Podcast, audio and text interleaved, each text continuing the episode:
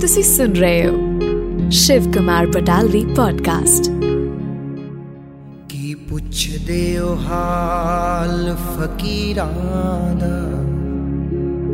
ਸਾਡਾ ਨਦੀਆਂ ਵਿਛੜੇ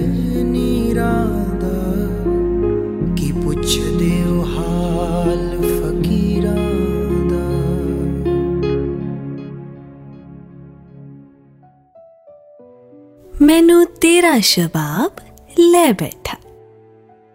ਸ਼ਿਵ ਕੁਮਾਰ ਬਟਾਲਵੀ ਜੀ ਦਾ ਲਿਖਿਆ ਹੋਇਆ ਗੀਤ ਹੋਵੇ ਭਾਵੇਂ ਕਵਿਤਾ ਹੋਵੇ ਜਾਂ ਕੁਝ ਹੋਰ। ਅਸੀਂ ਇੱਕ ਗੱਲ ਤਾਂ ਜ਼ਰੂਰ ਕਹਿ ਸਕਨੇ ਆ ਕਿ ਉਹਨਾਂ ਨੂੰ ਜਦੋਂ ਵੀ ਪਿਆਰ ਹੋਇਆ ਹੈ, ਉਹ ਬੇਸ਼ੁਮਾਰ ਹੋਇਆ ਹੈ। ਕਹਿੰਦੇ ਨੇ ਜਿਹਨੂੰ ਪਿਆਰ ਜ਼ਿਆਦਾ ਹੁੰਦਾ ਹੈ ਉਹਨੂੰ ਦੁੱਖ ਵੀ ਉਹਨਾਂ ਜ਼ਿਆਦਾ ਮਿਲਦਾ ਹੈ।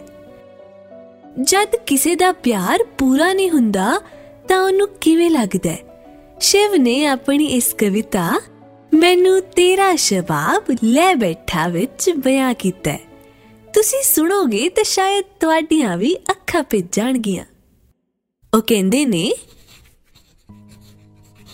ਮੈਨੂੰ ਤੇਰਾ ਸ਼ਬਾਬ ਲੈ ਬੈਠਾ ਰੰਗ ਗੋਰਾ ਗੁਲਾਬ ਲੈ ਬੈਠਾ ਦਿਲ ਦਾ ਡਰ ਸੀ ਕਿਤੇ ਨਾ ਲੈ ਬੈਠੇ।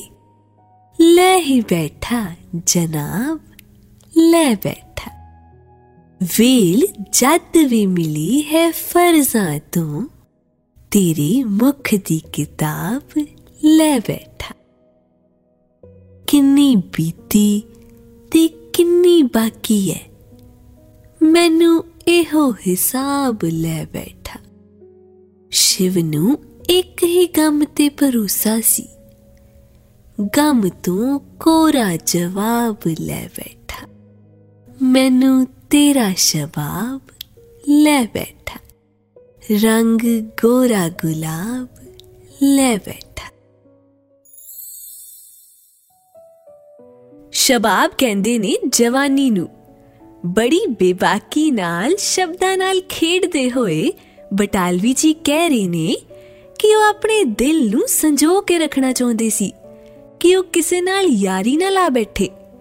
ਪਰ ਉਹਨਾਂ ਦੀ ਮਹਿਬੂਬਾ ਦੇ ਚਿਹਰੇ ਤੇ ਉਹ ਇੰਨੇ ਫਿਦਾ ਹੋ ਬੈਠੇ ਕਿ ਉਹਨਾਂ ਦਾ ਜੀ ਚਾਹੁੰਦਾ ਹੈ ਕਿ ਉਹ ਬਸ ਉਹਨੂੰ ਵੇਖੀ ਜਾਣ। ਅੱਜ ਕੱਲ ਤਾਂ ਫੇਸਬੁੱਕ ਇੰਸਟਾਗ੍ਰam ਤੇ ਪਾਈ ਹੋਈ ਹਜ਼ਾਰਾਂ ਤਸਵੀਰਾਂ ਨੇ ਇਹ ਕੰਮ ਸੌਖਾ ਕਰ ਦਿੱਤਾ ਹੈ। ਪਰ ਉਸ ਜ਼ਮਾਨੇ ਵਿੱਚ ਕਿਸੇ ਦੀ ਇੱਕ ਤਸਵੀਰ ਵੀ ਬੜੀ ਮੁਸ਼ਕਿਲ ਨਾਲ ਮਿਲਦੀ ਸੀ। ਬਟਾਲਵੀ ਜੀ ਨੇ ਵੀ ਆਪਣੀ ਮਹਿਬੂਬਾ ਦੀ ਤਸਵੀਰ ਬੜੇ ਸੰਜੋ ਕੇ ਰੱਖੀ ਹੋਈ ਸੀ ਤੇ ਜਦ ਵੀ ਉਹਨਾਂ ਨੂੰ ਵੇਲ ਮਿਲਦੀ ਸੀ, ਉਹ ਦੱਸਦੇ ਨੇ ਕਿ ਉਹ ਉਹਦੀ ਤਸਵੀਰ ਨੂੰ ਨਿਹਾਰਦੇ ਰਹਿੰਦੇ ਸੀ। ਉਹ ਕਹਿ ਰਹੇ ਨੇ ਕਿ ਉਹਨਾਂ ਨੂੰ ਪਤਾ ਹੈ ਕਿ ਇਸ ਪਿਆਰ 'ਚ ਉਹਨਾਂ ਦਾ ਸਭ ਕੁਝ ਖਤਮ ਹੁੰਦਾ ਜਾ ਰਿਹਾ ਹੈ।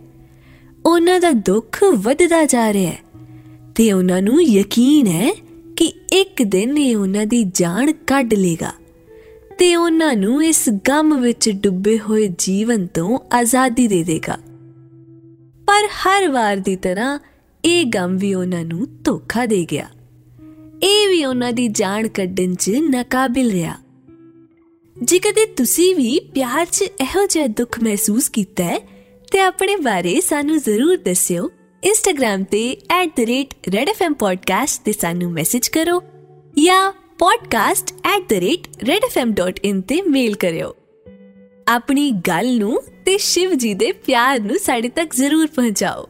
ਮਿਲਦੇ ਆ ਤੁਹਾਨੂੰ ਅਗਲੇ ਐਪੀਸੋਡ 'ਚ। ਤੁਸੀਂ ਸੁਣ ਰਹੇ ਹੋ ਸ਼ਿਵ ਕੁਮਾਰ ਬਟਾਲਵੀ ਪੋਡਕਾਸਟ ਪੁੱਛਦੇ ਓ ਹਾਲ ਫਕੀਰਾਂ ਦਾ। ਸਾਡਾ ਨਦੀਓਂ ਵਿਛੜੇ ਨੀਰਾਂ ਦਾ। ਕੀ ਪੁੱਛਦੇ ਓ ਹਾਲ ਫਕੀਰਾਂ